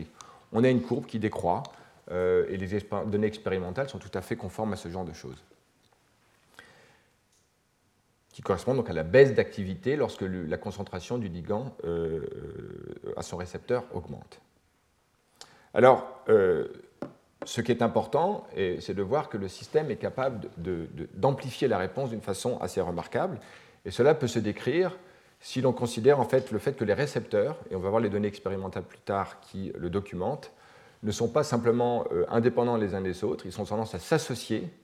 Et euh, la liaison d'un ligand à un récepteur, en raison de la proximité et les interactions avec d'autres récepteurs, va induire des transitions allostériques qui vont se propager aux autres récepteurs, de sorte qu'on considère comme micro-états, dans les états inactifs, tout un ensemble de configurations dans lesquelles euh, on a un ligand lié, les autres ne sont pas liés mais sont dans la même configuration inactive, et euh, idem pour les différents micro-états correspondant aux récepteurs actifs. Et on peut regrouper et avoir le facteur de Boltzmann pour l'ensemble de ces configurations dans lesquelles on va simplement euh, mettre une puissance n pour le nombre de récepteurs considérés dans euh, ce système. Et donc on peut réécrire euh, l'équation qui décrit la probabilité du système dans son état actif, dans lequel on va simplement mettre à la puissance n ce facteur-là. Mais on est dans la même différence d'énergie entre l'état euh, du récepteur non lié au ligand, epsilon i moins epsilon a. Et l'on voit maintenant, quand on varie n, de 1, ce que je vous ai montré précédemment, à 15, d'accord on voit qu'on a une réponse de plus en plus abrupte, avec une, non-linéarité de plus en plus grande, euh, qui euh, reflète le fait qu'effectivement le système est de plus en plus sensible. La sensibilité du système peut se décrire comme le rapport entre le changement fractionnel de l'output sur l'input. Donc delta P sur P, donc qui est la réponse, et delta C sur C, qui est la concentration du ligand, qui est l'input du système, qui peut se réécrire comme la dérivée du log de la probabilité active sur le log de la concentration. D'accord?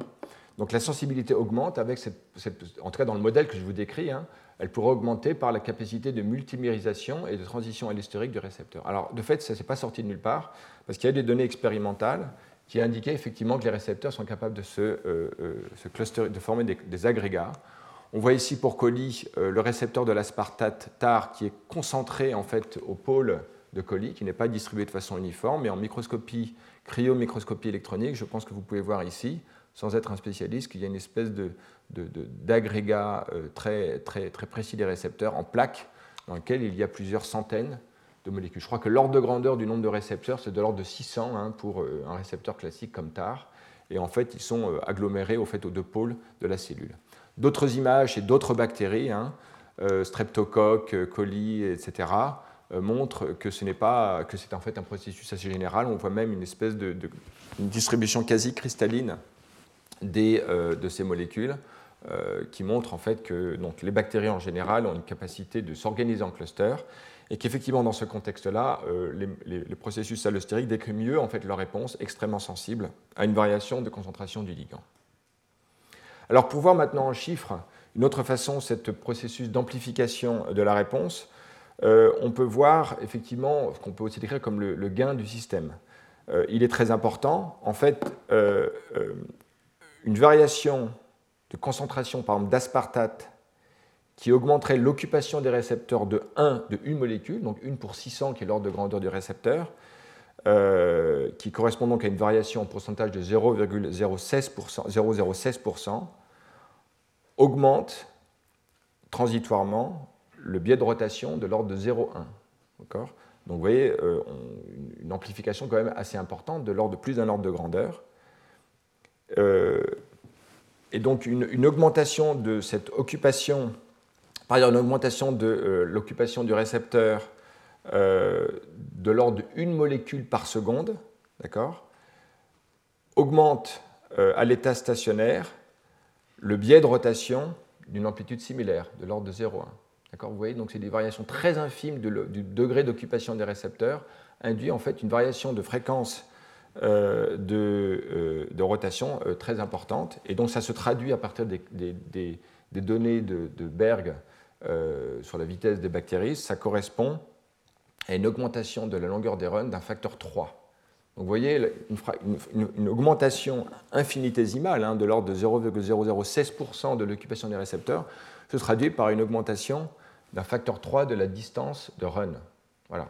Donc ça peut dire que le système est effectivement extrêmement sensible et c'est donc le type de coopérativité euh, que j'ai décrit précédemment dans le modèle qui, euh, et les données expérimentales qui rendent compte sans doute de ce genre de, sensibilité extrême. Une autre façon de voir les choses, c'est dans le contexte d'un gradient, euh, de voir effectivement quel est le, changement fractionnel d'occupation du récepteur. Donc dans un gradient de, bactéries, dans un gradient de glucose par exemple, ou de sérine, les, les donc en fait, on est dans une concentration moyenne de l'ordre du millimolaire. Le gradient que les bactéries explorent sont de l'ordre de 0,02 micron, micromolaire par micron. Euh, et donc, euh, avec une concentration ambiante de l'ordre de 8 micromolaires, cela veut dire euh, que la bactérie explore une variation entre 8 et 8,2 micromolaires, soit une variation de 2,5%. Et connaissant le KD du récepteur de l'aspartate, alors en fait il y en a plusieurs parce que la réponse n'est pas en, une étape, on a 7 euh, micromolaires et 62 millimolaires. Euh, en fait, cela donne une variation fractionnelle de l'occupation du récepteur de l'ordre de 0,003, euh, ce qui est donc infime. Donc vous voyez le chiffre utilisé ici, tout à fait cohérent avec ce ordre de données que j'ai présenté ici. Toujours est-il que donc voilà, on peut, mesurer maintenant la sensibilité du système selon la formule que je vous ai présentée ici. Et dans les mutants, en fait, qui ne sont pas chimiotactistes comme les mutants kibikiaires, vous voyez la sensibilité et de plus d'un ordre de grandeur plus basse. Donc le système est vraiment évolué pour cette capacité de réponse extrêmement sensible à une variation d'occupation du récepteur. Euh, et, c'est ce que je voulais euh, vous présenter ici. Il y a un modèle de coopérativité que j'ai présenté qui permet de rendre compte de façon assez fine de ce genre de comportement. Alors maintenant, on va continuer et finir sur cette fonction centrale dans la compréhension du chimiotatisme qui est le mécanisme d'adaptation du système auquel j'ai déjà fait allusion, et qui va nous permettre de parler du dernier module, euh, du deuxième module en fait de chimotactisme entre l'input et l'output, qui est ce module Donc on a vu celui-ci, en quoi il permet le couplage input-output, euh, et maintenant on va voir la fonction de ces deux molécules qui modifient en fait l'état du récepteur et de voir comment on peut l'interpréter en termes physiques. Alors déjà, euh, bien comprendre l'adaptation, on peut le voir de cette façon-là. Donc, euh, on peut considérer une bactérie qui est exposée à une concentration ambiante C1. Euh, les récepteurs répondent à cette concentration. On a une courbe de réponse que l'on a vue tout à l'heure, non linéaire, dans laquelle l'activité décroît en fonction de la concentration, avec une concentration EC50 C1 qui correspond donc à la moitié de l'activité, comme ici. Si l'on augmente la concentration subitement de la bactérie, soit qu'elle nage, soit qu'on lui apporte dans un milieu de culture, euh, l'augmentation de la concentration va faire que par rapport à cette courbe de réponse, elle va se déplacer droite et donc perdre son activité. D'accord? C'est ce que l'on observe sur, ce, ce, graphe dans lequel le fret entre qui Z et qui Y en fait, baisse subitement. Ça correspond en fait au déplacement le long de cette courbe. Mais au bout de quelques temps, comme on l'a vu ici, l'activité revient à une valeur de référence. Donc en fait, c'est comme si en fait, la bactérie avait déplacé vers la droite sa courbe de réponse, de telle sorte que maintenant son EC50 est plus grande. Il était d'une valeur C1 et il devient maintenant C2. Donc le système s'est adapté. Alors l'avantage, on voit bien de cette adaptation, c'est qu'elle permet à la bactérie de pouvoir répondre à une nouvelle variation, en négative ou positive, de cette, concentration. La, la bactérie est extrêmement sensible, comme on l'a vu, elle a une amplification très grande, mais en fait, pour pouvoir couvrir un domaine de concentration très large, elle doit s'adapter pour pouvoir décoder une variation encore plus grande. Sinon, elle serait très sensible, mais elle pourrait détecter qu'un domaine extrêmement restreint de la concentration. Et ça, c'est un problème extrêmement général d'ailleurs dans les domaines euh, de sensibilité à l'environnement, la lumière et autres. C'est un problème très général. Donc en fait, ici, euh, on voit donc euh, très précisément ce que l'adaptation permet. Comment on peut l'interpréter en termes de déplacement, de, variation de la concentration EC50 du système, de sa réponse, et on va voir comment. Et en termes de euh, fréquence de tumbling, bah, on était à une certaine fréquence, la concentration augmentait, le système était inactif, augmentation euh, de la durée des runs, donc euh, la bactérie nage plus longtemps, puis après elle s'adapte, donc elle se remet à avoir des fréquences de tumbling, et puis elle, elle se réadapte à l'environnement. Alors le mécanisme d'adaptation dépend précisément d'une modification réversible, covalente, des récepteurs par un groupement méthyle. Une méthylation, donc représentée ici par ce M dans euh, ce cercle rouge. Et il y a deux molécules qui permettent cette modification. Une méthylase qui a, qui euh, donc ajoute un groupement méthyle sur le récepteur euh, dans son état inactif, et Kibi, alors on va le voir, hein, qui est activé, qui enlève le groupement méthyle du récepteur dans un état où il est actif. Et donc on a ces deux modifications réversibles. On va voir de quelle manière ces modifications euh, expliquent l'adaptation du système. Alors déjà, donc l'adaptation, euh, on le voit ici, hein, il y a une baisse d'activité puis un retour à la valeur de référence. Et euh, dans ces expériences de Uri Allen et ses collègues il y a un certain temps, on voit que lorsque l'on augmente la concentration de KIR dans une cellule, le temps d'adaptation en fait diminue. Donc on voit bien qu'il y a une influence le, donc cette molécule qui ajoute des groupements méthyl, euh, modifie la durée d'adaptation, et donc elle joue un rôle très important dans ce processus. Donc le cœur de l'adaptation, on peut le définir comme une espèce de reset du système. Et euh, le point qui est important, c'est que la, méthylation est mise à jour euh, constamment par l'activité du récepteur, en gros donc par la liaison du ligand. La, déméthylase en particulier, KIBI, est activée par le récepteur. Quand il n'y a pas de ligand, quand le récepteur donc est actif, il va y avoir une phosphorylation pas simplement de KY comme on l'a vu, mais également de KIBI, qui va donc déméthyler les groupements méthyles qui sont apportés au récepteur. On va voir l'importance que ça a plus tard.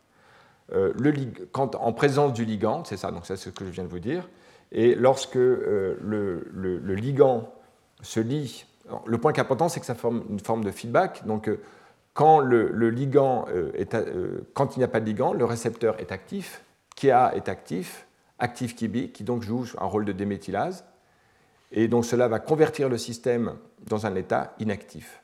Inversement, en présence du ligand, le récepteur est inactif.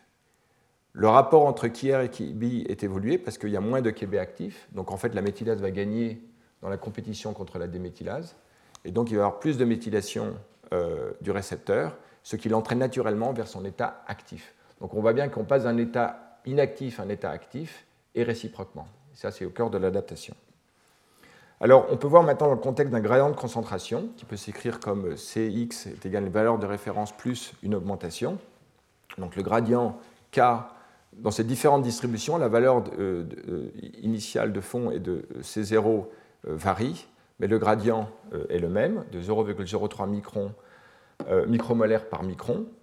Et avec, ces différents, dans avec ce gradient, on voit que le, système répond d'une façon différente et qui s'explique très bien en termes de variation précisément de delta E. Delta E étant, je le rappelle, la, différence d'énergie libre entre le récepteur non lié au ligand dans son état inactif et son état actif. En fait, ce que je veux vous montrer, c'est qu'on peut tout à fait expliquer l'adaptation, comment la méthylation modifie simplement la valeur de delta E. Et quand delta E est plus important, euh, à ce moment-là, le système modifie son EC50, l'augmente, et ce qui correspond précisément au mécanisme d'adaptation. Donc pour bien comprendre euh, euh, comment cela se passe, on peut le voir de cette façon suivante. Comment marche le feedback? En fait, l'augmentation du ligand va transitoirement donc l'augmentation du ligand, donc sa liaison au, récepteur, va transitoirement baisser la concentration de récepteurs actifs. Comme il va y avoir moins de récepteurs actifs, il va y avoir moins d'activation de KIBI, qui est activé par le récepteur, de telle sorte que euh, KIBI va être euh, donc moins actif, et donc le rapport entre KIBI et KIR va être modifié. Il va y avoir donc une plus grande modification euh, méthylation du système, et donc euh, le, récepteur va être plus actif. Donc en d'autres termes, l'inactivation du récepteur liée à la liaison du ligand modifie la balance, le ratio entre Kibi et Kiar, et va induire progressivement l'effet inverse, c'est-à-dire une euh, activation du récepteur. Donc vous voyez, on passe d'un état inactif induit par le ligand à un état actif lié à la méthylation. Et ça, c'est euh, au cœur, cela est lié au fait que la déméthylase est dépendante du récepteur actif. Donc le, negative feedback vient de cette propriété-là. Donc c'est cela qui permet en fait le reset du système et qui permet euh, au système de s'adapter. Alors, à vrai dire, je vous ai parlé d'un groupement méthyle, mais le récepteur euh, peut avoir jusqu'à 4 euh, méthylations séquentielles, de telle sorte qu'il évolue dans un état de méthylation séquentielle de 0 à 4. Et donc, ce que je vous ai présenté pour une modification méthyle se produit de façon séquentielle. Et on peut expliquer en fait l'évolution du système comme simplement une variation au fur et à mesure où on ajoute des groupements méthyl de delta E, delta epsilon. Plus delta epsilon est important, plus ça est associé en fait à une modification euh, du méthyle, ou plutôt plus il va y avoir de méthylation, plus delta epsilon va être important. Et donc on voit ici dans, cette, euh, dans ces courbes l'augmentation progressive de delta epsilon qui correspond à une méthylation accrue du système dans le modèle et qui correspond à une augmentation de l'EC50 qui correspond précisément à ce que fait l'adaptation. Je vous ai montré, comme on le voit ici, l'adaptation augmente euh, l'EC50 euh, et, qui permet au, système de se remettre, euh, être en capacité de répondre à une variation future de la concentration. Alors maintenant, voyons les données expérimentales qui corroborent cette augmentation de l'EC50 en fonction de la méthylation. Alors ici, les auteurs utilisent des mutants qui permettent de forcer ou de faire une espèce de mutant méthylmimétique, c'est-à-dire en gros, ils vont modifier les acides aminés modifiés par méthylation pour faire croire à la bactérie qu'elle a entre 1 et 4 groupements méthyl. En fait, la, configuration. Euh, alors en fait, ils utilisent donc un mutant de Kb, donc il ne peut pas faire d'adaptation, d'accord? Mais ils ajoutent maintenant progressivement une, deux ou trois euh, mutations qui, en glutamine qui, qui miment en fait l'adjonction d'un groupement méthyl chimiquement, d'accord? Et donc considérer que ici, ce mutant, certes, n'a plus d'adaptation médiée par Kier et Kb, mais on le force à croire en fait qu'il a euh, trois groupements méthyl, et donc il correspond théoriquement à une augmentation de C50 selon ce que je vous ai dit. effectivement, c'est ce que vous voyez. Vous voyez la courbe de réponse du système. Dans une condition sauvage, on a une activation progressive en présence de l'augmentation du ligand. Et lorsque l'on a un système qui a maintenant euh, des groupements euh, méthyl-miméthyl, donc qui a en gros mime l'adaptation, la méthylation, le C50 a augmenté et le système, donc effectivement, c'est comme s'il s'était adapté. Et euh, on voit ici euh, une autre forme, maintenant des données, euh, d'autres formes de données expérimentales, dans laquelle la concentration ambiante est, différente, et on ajoute maintenant des, modifications de la concentration à partir de là. donc dans la valeur de référence, le système a une courbe de réponse, et lorsque l'on augmente la concentration ambiante, ben, on shift vers la droite le C50, euh, lorsque l'on ajoute le chémoattractant ou lorsque l'on lève, donc la réponse opposée. Donc vous voyez, euh, en modifiant, et vraiment le point central, c'est ces mutations où l'on modifie la méthylation, l'état de méthylation du récepteur, et on a exactement une modification de ces 50 conforme à ce que le modèle prédit. Alors, comme on l'a bien vu, la fonction centrale de cette adaptation euh, est double. La première, euh, j'en parle maintenant, c'est effectivement le fait que ça permet à la bactérie de répondre à un domaine de concentration très large, vu qu'elle se réadapte, elle peut voir une nouvelle modification de la concentration, et de fait, dans ce système expérimental capillaire, en fait, les bactéries peuvent décoder des variations de concentration euh, sur plusieurs ordres de grandeur, hein, de 10 puissance moins 5 molaires à 10 puissance moins 2 molaires. Et donc l'amplitude de lecture, de décodage est extrêmement vaste. Mais le point le plus important est que cette adaptation est intrinsèquement liée à la capacité de détecter le gradient temporel de concentration, qui est ce que je vous ai présenté au début, hein, qui a été introduit en 1972 par Kochland, et qui est au cœur du chimiotactisme. Donc on va voir et finir par cela, prendre quelques minutes, de voir de quelle manière l'adaptation en fait permet la détection du gradient temporel euh, euh, des bactéries de, de, de, Alors déjà, un point important, il est que euh, le, le, fait que l'adaptation est requise pour le chimiotactisme, on peut le voir en utilisant des bactéries qui ont euh, des euh, fréquences de tumbling différentes, mais, mais, qui peuvent s'adapter et qui leur permettent de, de, remonter un gradient tout à fait normalement. Donc en fait, ils utilisent pour cela en fait, des bactéries de référence coli ou des bactéries dans lesquelles, peu importe les détails, on a modifié le récepteur de l'aspartate venant d'une autre espèce, un salmonelle, euh, différentes formes dans lesquelles les fréquences de tumbling sont différentes. Le biais en fait, de rotation euh, varie entre 37, 18 et 56% Mais ce qui est intéressant en comparant les trois, c'est qu'à différentes concentrations d'aspartate, les temps de réponse du système, qui en fait le temps d'adaptation est en gros le même. Et deuxièmement, les, les, réponses du système en termes de, de déplacement dans un gradient sont également dans le même ordre de grandeur. On a ici le contrôle et ici les différents mutants qui ont des fréquences de tumbling variables. Donc en gros, peu importe la fréquence de tumbling de référence de, bactéries, pourvu qu'elles soient adaptatives, elles vont pouvoir remonter un gradient avec des temps caractéristiques normaux. Inversement, si on a des bactéries qui ont euh, des fréquences de tumbling normales mais qui ne sont pas adaptatives, parce qu'elles sont euh, déficientes pour KIR et KIBI, ces deux molécules centrales dans le processus de méthylation, à ce moment-là, lorsqu'on apporte une concentration plus importante, ben, en fait, elles ne peuvent plus s'adapter. Vous voyez, elles restent bloquées dans un état de biais de rotation plus important, et donc elles ne peuvent plus faire de chimiotactisme. Voyons ici une bactérie centrale dans un, euh, à gauche dans un gradient d'aspartate. En fait, elles vont s'accumuler dans la partie haute du gradient. Voici la distribution de bactéries, alors que ces mutants KRKB, en fait, dans ce gradient, n'ont plus pouvoir euh, s'adapter et ne sont pas capables de chimiotactisme. Donc, de quelle manière l'adaptation permet le chimiotactisme? C'est exactement ce que l'on va voir maintenant. Alors, déjà, Kochland, d'une façon très presciente, avait tout à fait compris en fait le, cœur de ce système. Euh, le fait que la bactérie en fait détecte un gradient temporel dans son dispositif expérimental, celui que je vous ai présenté en début de ce cours, suggère en fait que euh, la bactérie compare à deux moments la concentration, soit capable de mémoire et, soit capable de, faire cette comparaison temporelle et d'induire, de modifier son comportement.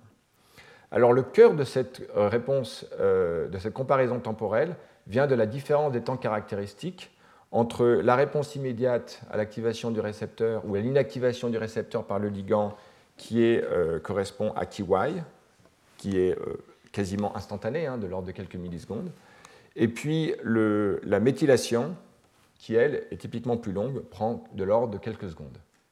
Et donc la différence de temps caractéristique entre KY qui reflète l'activité instantanée de liaison du ligand au récepteur, et puis euh, la méthylation qui reflète, bah, qui en fait correspond au temps qu'il a fallu pour le faire, donc en fait à un temps plus euh, passé d'activation du récepteur, permet d'avoir euh, au niveau du récepteur deux points de temps agrégés et donc il permet cette comparaison. Donc le, cœur de la mémoire, c'est la différence de temps caractéristique entre un processus rapide, correspond à KY, et un processus plus long, pour la méthylation du récepteur. Alors, le papier euh, qui en fait fait une étude la plus fine de ce processus euh, est un article euh, de Bloch et Berg il y a longtemps, en 1982, suivi par un autre remarquable également. Donc, ces deux articles, je vais essayer de synthétiser les points centraux. Ce que font les auteurs, c'est qu'ils suivent une bactérie associée à un substrat, et en fait, ils apportent une impulsion euh, de l'ordre de quelques millisecondes d'une adjonction de sérine. Donc euh, en quelques millisecondes, ils apportent un pulse de sérine qui après diffuse et il n'y a plus rien. Donc considérez que c'est comme une espèce d'exposition très abrupte, très courte euh, à, une, à, de la sérine. Et alors que l'impulsion est de l'ordre de quelques millisecondes, la bactérie, en fait, a une réponse intégré au cours du temps qui varie, et dont on voit ici la forme, et que je vais décrire euh, par étapes. Donc on a ici le biais de rotation de référence, l'impulsion en quelques millisecondes, ici l'ordre de grandeur c'est des secondes, vous voyez ici. On a une réponse qui euh, s'étale sur en gros un peu moins de 10 secondes, à peu près 4-5 secondes. Et on voit en fait une réponse, euh, alors, que l'exposition est très rapide, la bactérie répond d'une façon qui, est, qui prend du temps. Et euh, cette réponse est euh, biphasique. Il y a une phase d'excitation avec deux lobes, une phase d'excitation dans laquelle la bactérie transitoirement augmente son biais de euh, rotation anti-horaire, d'accord? Et alors même que le ligand a disparu, n'est plus présent, en fait, il y a toujours une augmentation de l'excitation, donc du, biais de rotation. La bactérie continue à avancer pendant à peu près une seconde le long d'un run, puis après, il va avoir une baisse euh, abrupte de son biais de rotation.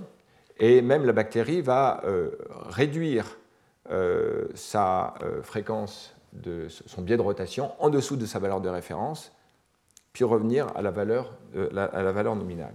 Donc on voit ici qu'en gros, transitoirement, la bactérie nage pendant une seconde le long d'un run, à peu près une trentaine de microns, puis elle s'arrête pendant trois secondes en faisant du tumble.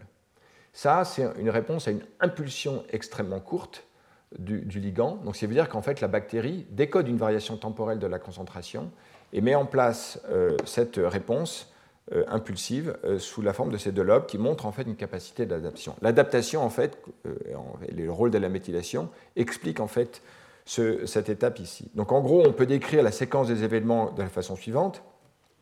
Pendant les premières millisecondes d'exposition au ligand, donc l'attractant se lie à son récepteur. Cela induit une réponse qui augmente la rotation antihoraire du flagelle et donc le simule donc la, nage dans un run, en même temps qu'il stimule la, la, méthylation du récepteur. La concentration du ligand disparaît rapidement en quelques millisecondes, mais la méthylation, en fait, comme on l'a vu, met un certain temps à se produire, donc elle se poursuit pendant quelques secondes.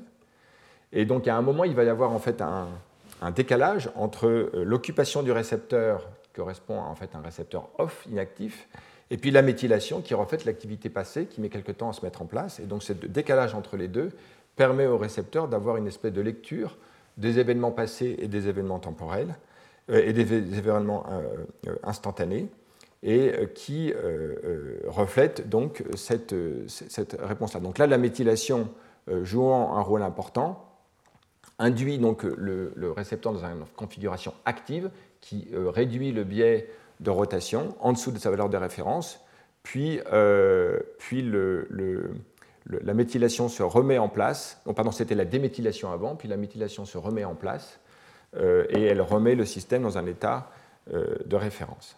Donc là, ici, c'est le rôle de la déméthylation qui fait descendre la, valeur de rotation en dessous. Alors, la, une bactérie qui n'est pas capable de méthyler et déméthyler le système euh, a une réponse impulsive euh, au pulse euh, d'exposition au ligand, mais elle n'a pas de undershoot, elle n'a pas en fait cette, sous l'effet de la déméthylation une, capacité d'adaptation, et donc la bactérie en fait ne, peut pas comparer deux points de temps différents, et donc elle ne peut pas elle ne peut pas donc décoder une variation temporelle de la concentration et donc elle ne peut pas faire de chimiotactisme. KIZ, qui est une molécule qui est euh, impliquée dans la déphosphorylation de KY, va faire que la, la courbe d'impulsion en fait, euh, d'excitation va être modifiée, va être plus longue. Il y a une adaptation partielle, ce qui fait qu'effectivement ces bactéries ont une capacité partielle, pas tout à fait normale, de remonter le gradient. Alors, pour finir, on peut voir euh, cette capacité du système à comparer deux variations, des, des, modifications de concentration à des temps variables correspond en fait à un filtre passe-bande. En fait, étant donné que cela ça correspond à la, signature intrinsèque du système de méthylation qui dure quelques secondes, toute fluctuation beaucoup plus rapide de la concentration ne va pas être, peut pas être décodée par le système. Donc en fait, les fluctuations stochastiques extrêmement rapides, plus rapides que ça, plus rapides que ce temps caractéristique de la seconde, la bactérie ne peut pas les voir. Et donc en fait, elle ne veut pas importer. effectivement, on veut que la bactérie euh, ne soit pas euh, capable de répondre à une variation trop rapide de l'ordre de quelques millisecondes de la concentration. Euh, de même, sur des variations de concentration qui seront sur des temps beaucoup plus longs, d'accord bah, la bactérie va les filtrer parce qu'elle ne va pas euh, euh, avoir une réponse de sa méthylation qui est ajustée en fait, à, ces à, ces variations de concentration plus longues.